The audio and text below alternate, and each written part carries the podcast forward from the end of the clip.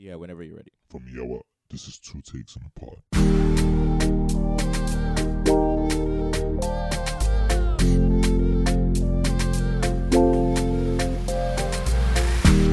Alrighty. Okay, so welcome everybody. This is another episode of Two Takes and a Pod. My name, my name, my beautiful name is Valari. And my name is Osai. It's also beautiful. And this is our theme that we give you. You're feeling a little bit left out there.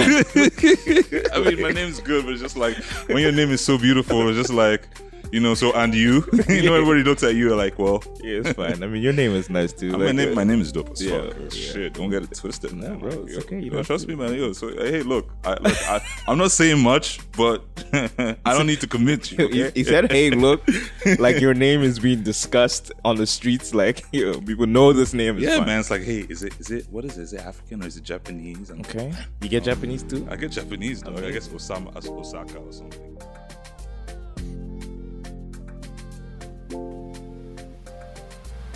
Welcome to episode two, guys. Uh, we're, we're not talking about names this episode. We are not. We are not. We are Yeah. talking about uh, the future. Ooh. I feel like we need to cue in some like Odyssey type music or something. Okay, noted for the editor. Um, so our, our the, the thematic approach to this collection uh, is called "Our Collision with Tomorrow," and the basic premise is like we are unprepared for what the future brings. That's Right. just the central premise, right? Um, and uh, part of that premise is come has come or did come or is from whew, bars.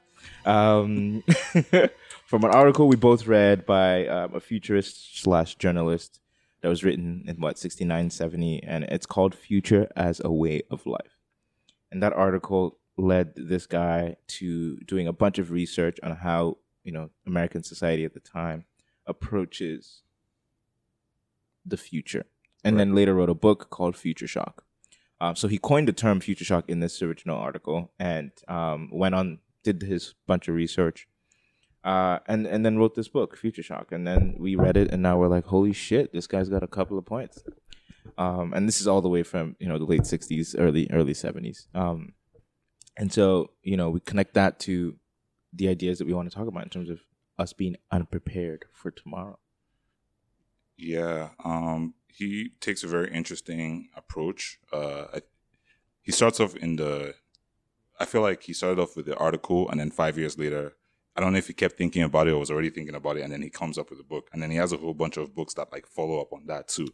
Right? yeah Like he the was like, Third researching Wave. it during those five years Yeah, exactly, right? So it's just like incredible how much uh, of that of what he talks about in the book as well as the article um, actually came to fruition. So if you just Google Alvin Toffler future as a way of life or whatever, like you find out like a bunch of different articles about things that he actually successfully predicted. Now he did not get everything right.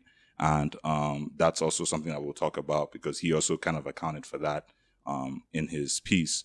But yeah, like Yeah, this- actually, sorry to, Mhm. but like the the premise, sorry, not the premise. Uh, one of the things he says that's really key is that it's not important that all of the predictions come to pass, right? exactly. It's the method of thinking that's really, really important. It's the approach to thinking about the future that's really important, and like Mhm. your mindset about the future.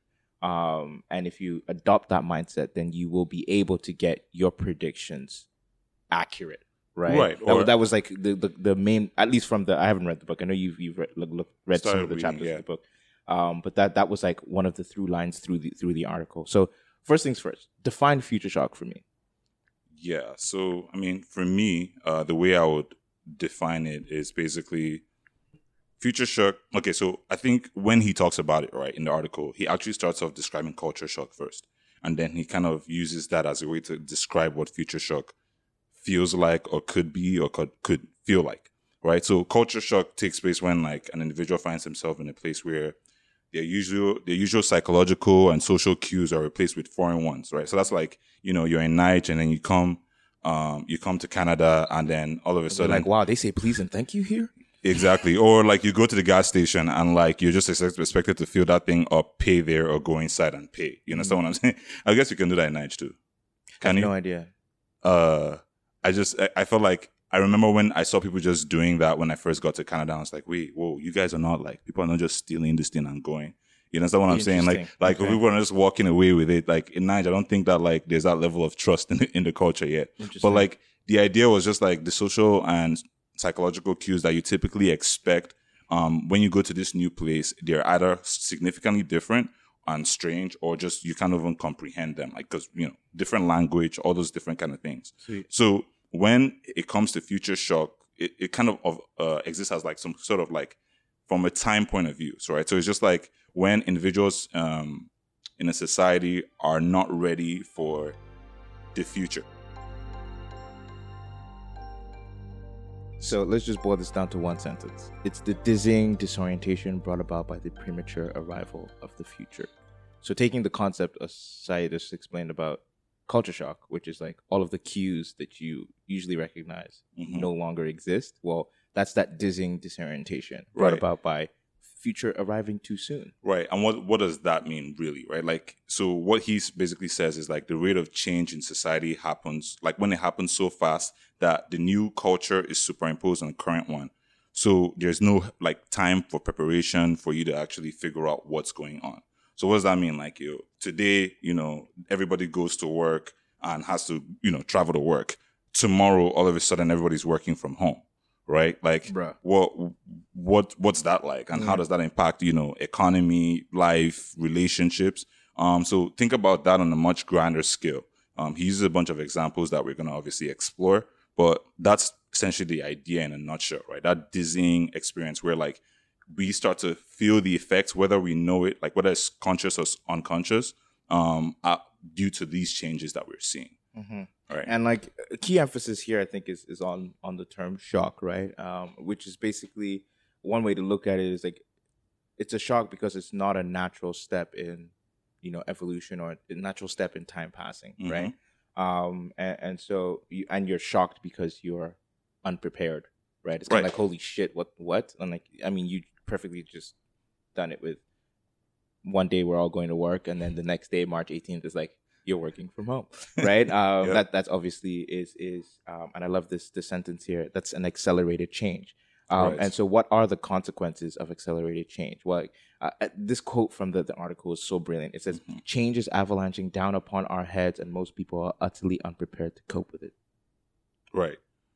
Yeah, Yeah. Like, like you know what's interesting about that too is just like the reason why like I even like wanted to emphasize on the whole shock thing was because like people are gonna probably listen to this like fam like you you know how many things have changed that we've seen like yo Mhm. you know all this stuff happened I still got my job I'm still kind of on track in whatever I'm gonna do or you know my my relationship is not affected and things like that. I mean obviously we know that like a lot of things are affected have been affected right? Like I think divorce rates are significantly up as a result of like uh, the whole quarantine situation, right? Forcing people to kind of engage or not have that space that they basically use to kind of avoid the real issues in their relationships or not. I'm not judging, right? But like ultimately, like this shock does exist in way more ways than none, and typically we we don't like understand that.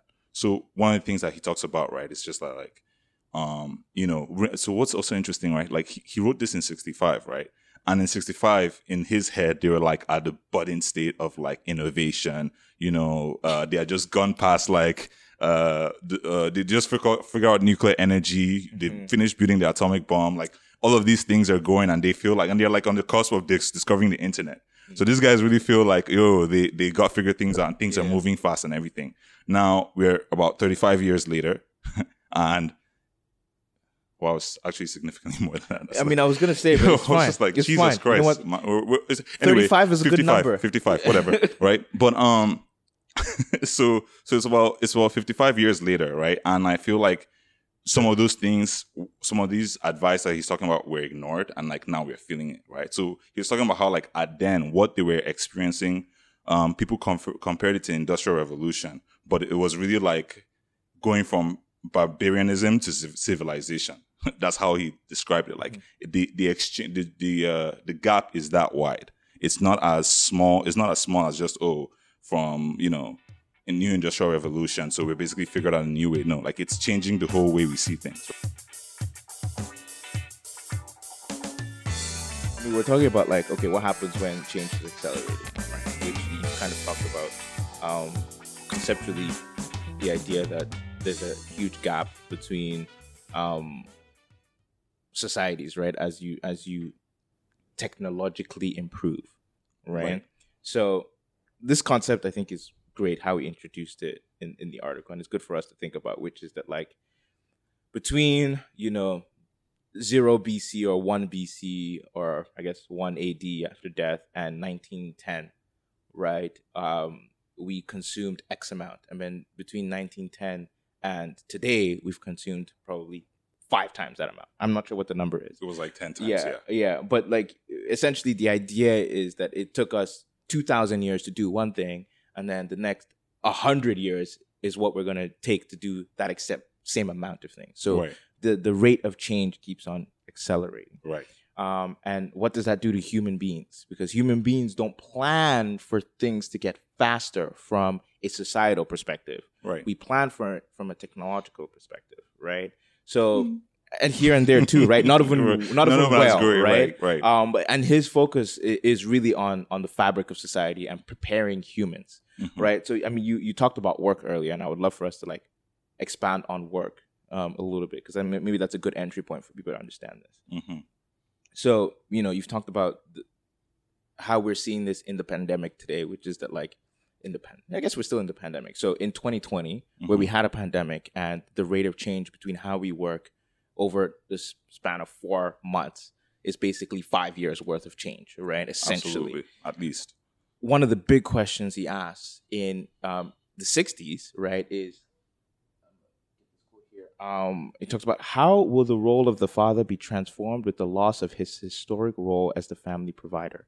Basically, how will we determine the esteem in which we hold a man when he doesn't have to work to bring money or food to the family dynamic? Now, this is a Mhm. different kind of question around work, but it's essentially the same thing. Over the last 10 years, Mhm. right, we or more. I don't know if it's, it's probably More. been more, but Mhm. we've seen like you know men working less within the family dynamic and women working more, Right. and the kind of questions that has popped up around the role of the man. Right, Right. People- men feel emasculated. You know, you, you see questions pop on Twitter all the time, right? You know, if if your husband is making, if the man is making X and the woman is making X times two, and Right. then who will quit their job? That kind of thing, right? So Right. these are big questions he was asking in the '60s around like the role of work right. right? And how society will deal with that when that changes. hmm So, um, why did I bring this up?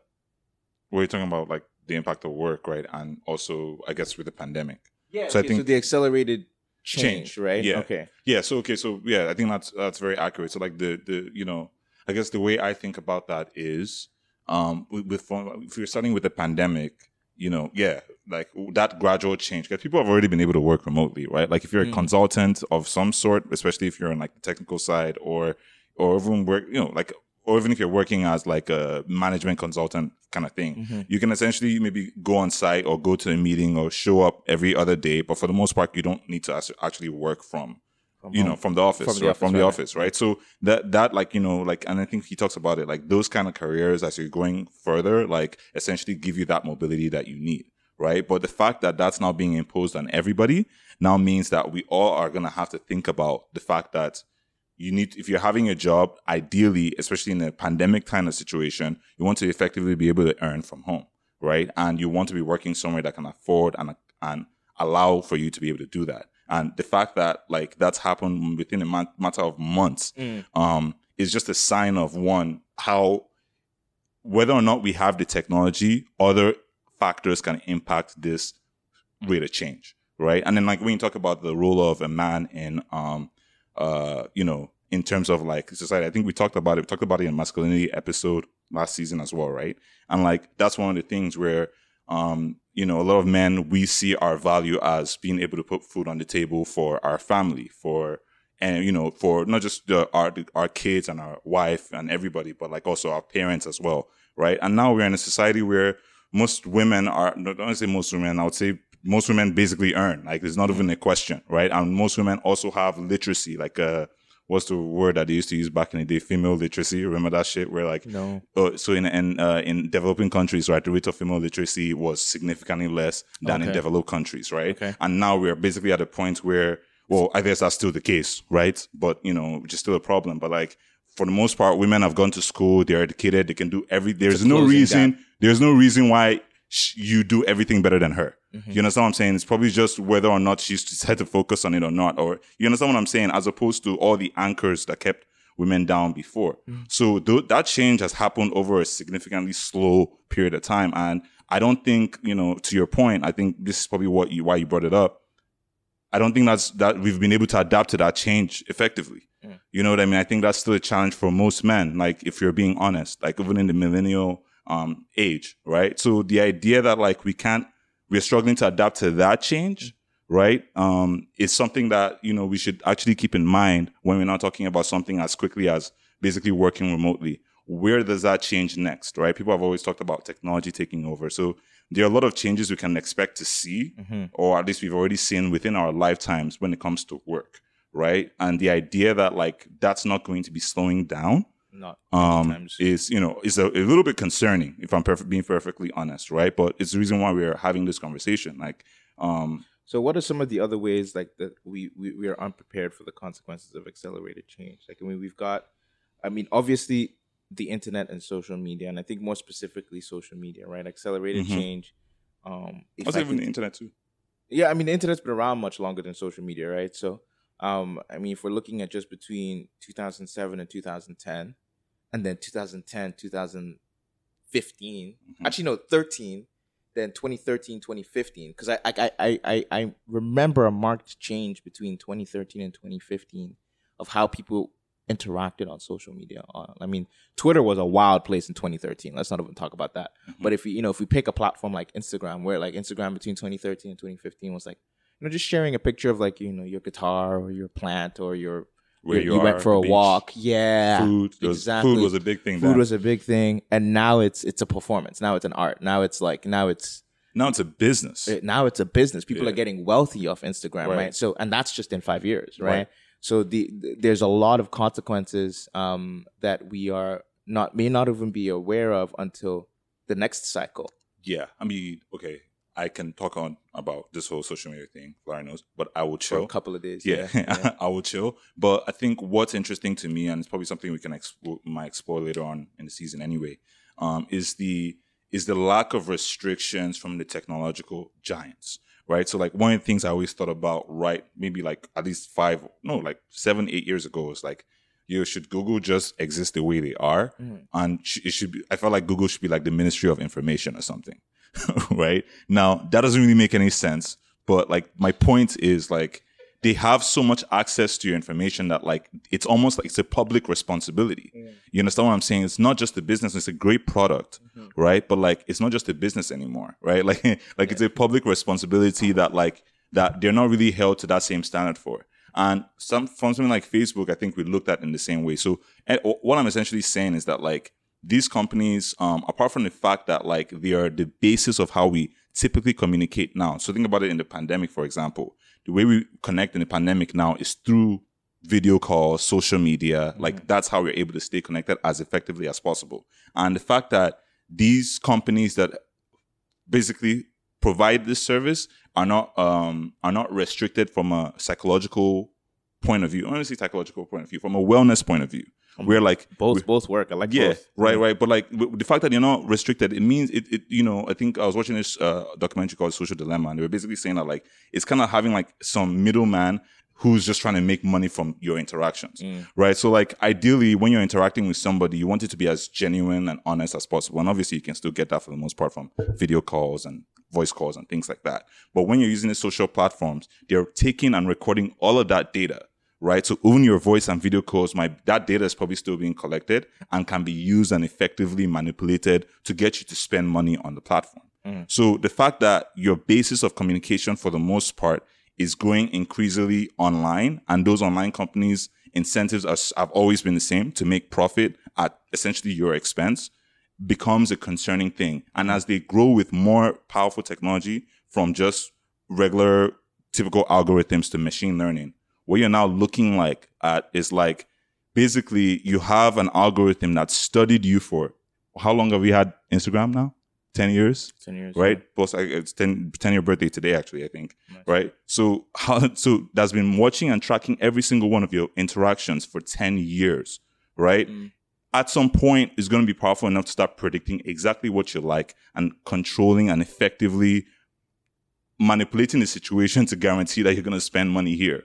You understand what I'm saying? and and and I guess um, Alvin's argument um, and really what he pushes for in his piece is that if if you're not trying to anticipate that, if you're not prepared for the um, for the inevitability that this tech is going to try and anticipate your shit and predict and then push stuff to you, you can be caught unawares and be uh, susceptible to, Oh. to the to the shock, right? Which is kind of where we see we are already there. We're already there, are- All of us. I'm talking shit. I'm there, right there. I'm right there too.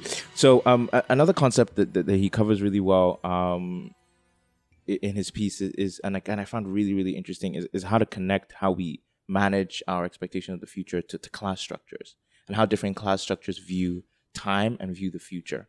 And I thought I thought this was really really interesting um, because it connects to in my in my view power. It connects to how we plan. Um, and it connects to basically how you live your life, right? So Right. uh, he, he talks about uh, the lower class folk viewing time and viewing the future as in terms of immediate action and immediate gratification. What can I do today that can help me tomorrow? Which makes sense. Which right? I mean, you're, it's basically folks in the lower class are, are really trying to survive. Exactly. Right? And survival is all about the next thing, right? So immediate action and immediate gratification.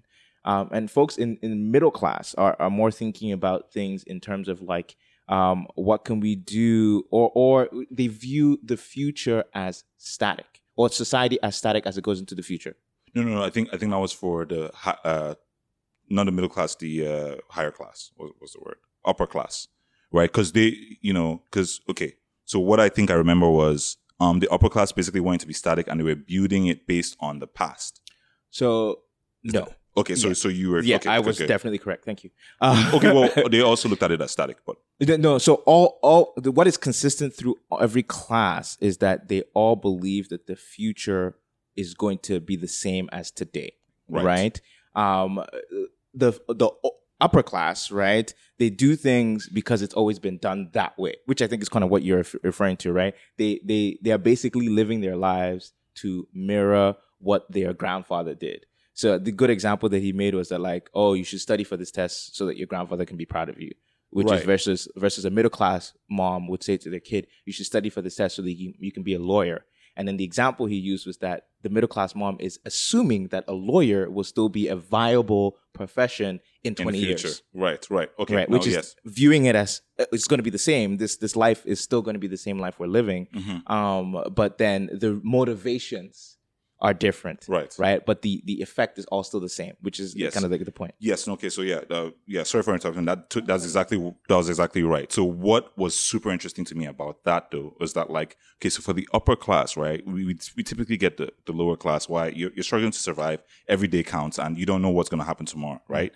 Upper class though, it's like it's not just because they want they look they look at the past because the system has worked for them. It's worked They were able to finesse the system, right? And like now they're good. So the idea of having to change to something new is not as attractive to them either, right? So they're basing they've they've based you know what I mean? Like, oh, your your dad went to Harvard and everything. So the legacy is Harvard. And you want Harvard to still be there because you know you can get to it. Exactly. You understand what I'm Yeah. saying? But not everybody else is kind of like, uh, can we get something else that's just as good for half or you know, one eighth the price? Jesus. Yeah, You- and you- the the big connection for me to this, and like you really just nailed it, is is how it connects to power, right? Which is that folks who are in the upper class are more likely to be the same people who control power within the society. right. Um, and these are the same folks who are more likely to be averse to change Right. and to progress because of their viewpoint on the future, Right. Because they know that it works for them. They Right. know um, that you know if we behave in this certain way, these are going to be the desired outcomes, and so they don't want to change shit. Why Yes. would I change Right. to something unpredictable? Like, For example, Mm. case in point, right? Um, we're just gonna run through a bunch of examples here,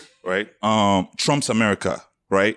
You understand why Mm-hmm. it's worked for them. The idea that like changing it to something else that's not necessarily quote unquote, you know, white, um, is is concerning to them, which obviously makes sense, right? Um, you look at like uh uh in Nigeria where uh the presidents all love to hold on to that power, right? Mhm. Like they never want just the one. You know, I mean, I get it too, but after they get two, they want more, right? Because again, they want to keep the change. They want to keep things that way. And beyond that, it's not just with the president. I'm talking about like a certain class in Nigeria, right? Where a certain political class in Nigeria that essentially control and have the future of Nigeria in a chokehold. Mm-hmm. right? Like you can't explore to go in there and do any and have any effective change because one, you're gonna need a lot of money. Two, you're gonna need a lot of influence and power, right? And three, you're gonna need to be really, very smart because even the people don't even under, fully understand the predi- predicament that they're in, right? And again, they're trying to survive, so they don't care about what you're thinking about for 50 years right from now. They're caring about tomorrow and next tomorrow. Mm-hmm. You know what I mean? So it's just kind of like I, I I thought it was really interesting in the sense of how polit- like that power play ex- essentially happens and how even when there is a future and even when they acknowledge and reluctantly acknowledge that there is a future or the future is changing that they're fighting first to get access and control of that too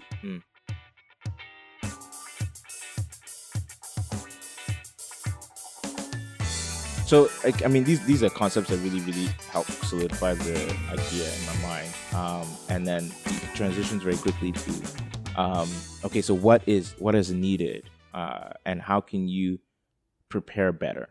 And the term that I really love was future consciousness, right? Which is that w- what what can you be doing, and what how can you stretch your mind in a way that allows you to create an environment where you're always thinking about what can be the moral or societal impact of my actions in the future. Um, he talks a lot about you know reading science fiction, science fiction, and this is the point I made earlier about you know in, in society we we predict the future a lot in in terms of technology, right? Um, Star Trek, you know, how do we get to space? Um, e- everything, if film, art, whatever. When we think about future, it's always technological. Right. Right. It's always like, oh, we're gonna have these massive ass screens. We're gonna have things that pop out of our arms that Right. like allow us to do all these incredible things. Right. But when you're projecting the future through art or through creativity, you're not really often talking about like, you know, what is the moral fabric of, of the future going to be like? Is it going to be okay for you to do certain things that are wild as fuck that that are not so wild today? You know, right um, like folks when they had slaves back in the day weren't thinking in in a hundred years. I wonder if having slaves would be okay. No, they were very happy to just continue having slaves. You know, Right. and, the, and that's kind of what I mean by the, the moral fabric. Do we think about it in the future? Um, and yeah, he talks about you know reading stuff that can like encourage young minds to be more imaginative about what politics can look like, what the social fabric can look like, what psychology can look like in terms of how you think and how you operate.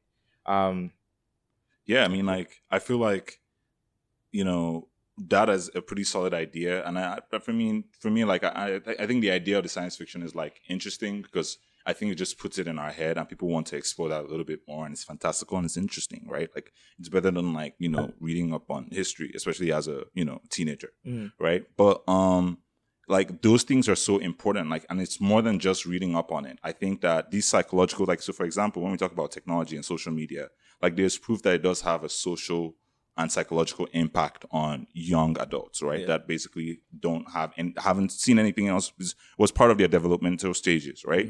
Um and nobody is really taking that step as a governmental body or just just a body that's essentially looking out and saying hey we need you guys to keep this thing and regulate it or let's analyze and assess this. Give us your data. Like something that allows us to really be able to look introspectively at what is really happening and whether some of these things are uh, can be really really harmful further on. You know what i mean? And like so yeah like check out you know like i feel like for kids you know for people who are just kind of learning and figuring things out i think um science fiction makes a lot is, is necessary right? And it's really interesting. Like it's fun. It- you can basically get to learn a little bit more and also figure some things out and pretty get- much get some ideas in your head. I feel like science fiction has never been more important than it is now. Yeah. honestly. Yeah because we're changing so fast. Mm. Because so part of the other thing that like i don't i don't know if you really touched on it but it's just like yeah you did. The rate of change is constantly increasing. It's increasing like what's the word? it's exponential right so what that means is like it's doubling like so it took uh, like after a 100 years it took one next uh, next year it's going to take two then it's going to take four and then it's going to just keep increasing exponentially by i guess a factor of two in this Yeah. case Shout Anyway. out to Osai for explaining exponential to the audience. Yeah, I guess I guess I guess they I guess they already knew that, right? Um, um, I'm gonna assume you already did, but like the idea is that it, it's constantly increasing, right? And things like you know that like the Corona pandemic have also heightened that change, right? So the idea that idea that like the um future is unknowable, um, like we have to kill it, right? So he says we must kill once and for all the popular myth that the future is unknowable. Like we have to kill it. We have to actually put at least in the back of our mind that the- we are subject to change. We might not be ready for this change. And if it were to come, what are we going to do? Especially if we don't have um big ass organizations dedicated to figuring this out for us. Yeah, yeah, for sure. Uh, and like one of the things he talks about that I think is really cool is training people in the techniques of prediction. And like, okay, so I don't know if you were ever like a Sherlock Holmes fan, right? Yeah. Um, I mean, that's deduction, but I'm getting to my point, right? Which is just like learning little things. uh, Like deduction is really just a skill, right? Like you look at something and then you eliminate a bunch of other shit to get Yeah. to your conclusion. Yeah. Um, and like the idea that you know through learning about logic and through learning about psychology, you can just get better at predicting uh, logic, psychology, and awareness of what the moment is telling you you can Mhm. get better at predicting what the next moment is going to be like, right?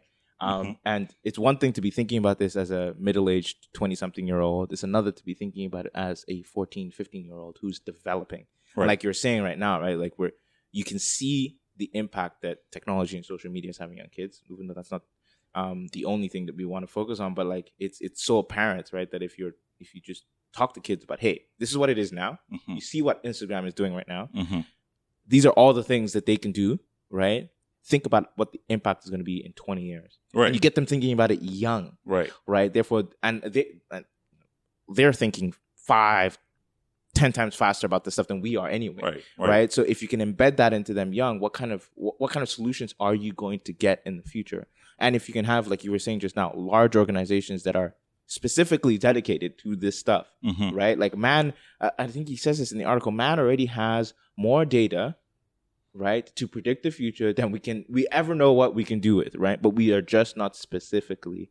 Um, uh, well, he said this in the '60s, so I don't know if that's still the case. But we're not specifically trying to do that, right? We're not trying to predict the future. And he gives a really great example about like some scientists talking about a comet, right? Um, passing by the Earth or something in 10 years.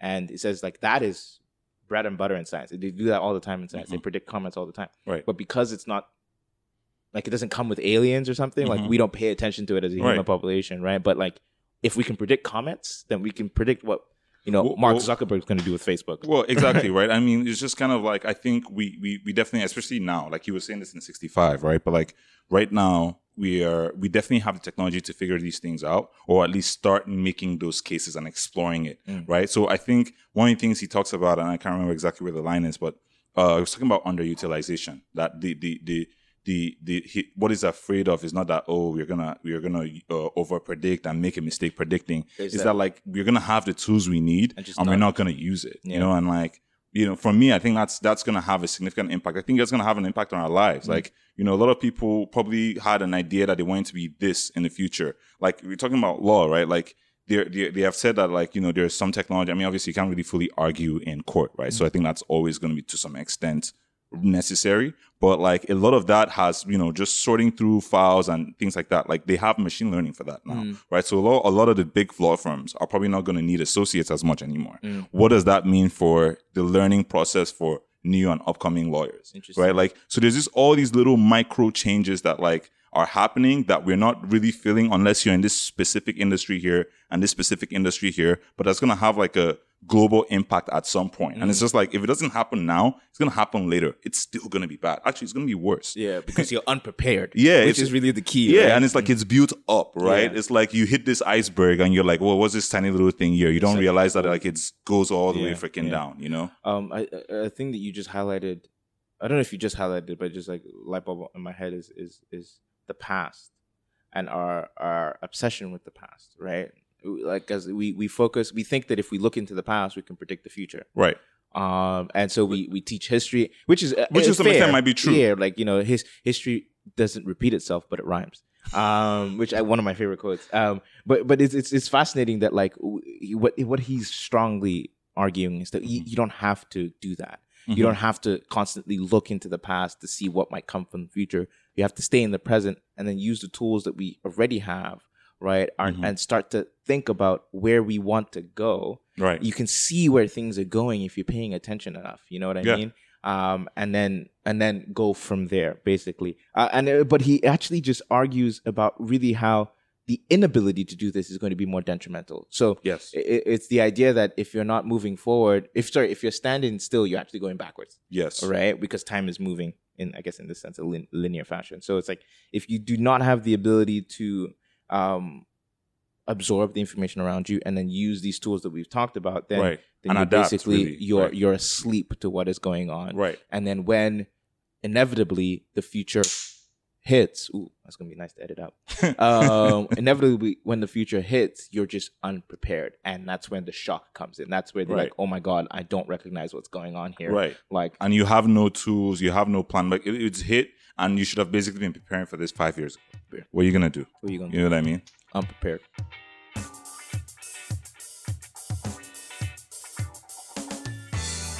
Yeah, I feel like that that that kind of captures how I wanted to go about this. Um, if we're gonna give two takes, which I strongly encourage us to do, uh, mine essentially would be that um, we are simply not doing enough to get ahead of the bad things that are coming. Um, and I say we very broadly, but I also like I apply this stuff to my personal life too, and I'm like, holy shit! Like, obviously, obviously, I can predict what's gonna happen in my year, my life in the next three years hmm right? And again, it's not the accuracy of predictions that is key here. It's not like, oh, I know for sure that I'm going to be in Istanbul, like in you know December of 2022. It's not about that, right? It's about understanding uh, how I've placed myself today and like what are the tools I'm currently leveraging, right? That will get me to wherever I'm going to end up in three years. And it's like such a wild concept, right? And it's like if you think about somebody like Jeff Bezos, right, who talks about like you know, we plan Amazon quarters. Like he already knows what Amazon's going to be doing Q4 of 2024 hmm that's basically this. Yeah, I mean, like Right. that's why a lot of these, you know, that it's another advantage that like you know certain class has is because especially Mm. those in the technolog- technological field, right? They've been able to capitalize. There's a reason why they're like the biggest companies in the world right now. That there's a reason why you know amidst this whole pandemic, their stock prices keep going up.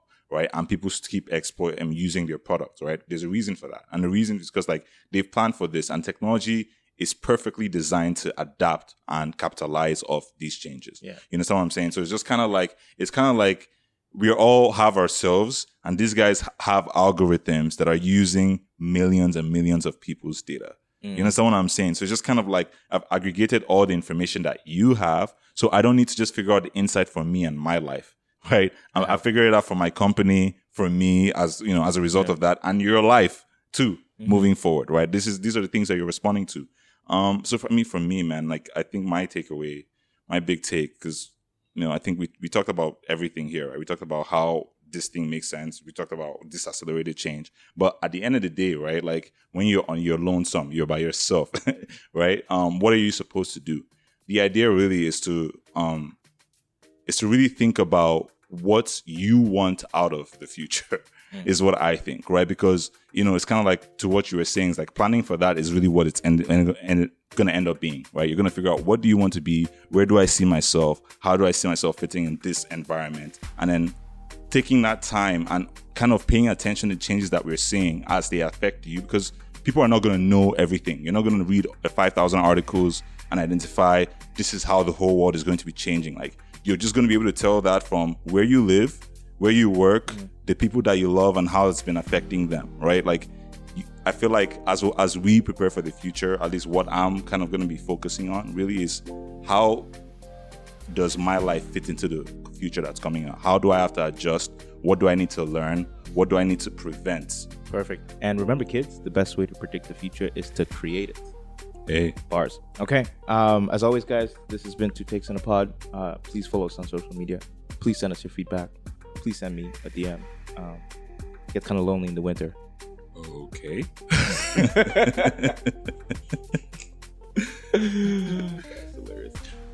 But um, yeah, send us a DM. Um, let us know what you think about these ideas, these concepts that we've been exploring. Um, we'll definitely have some more to kind of feed you over the rest of the season.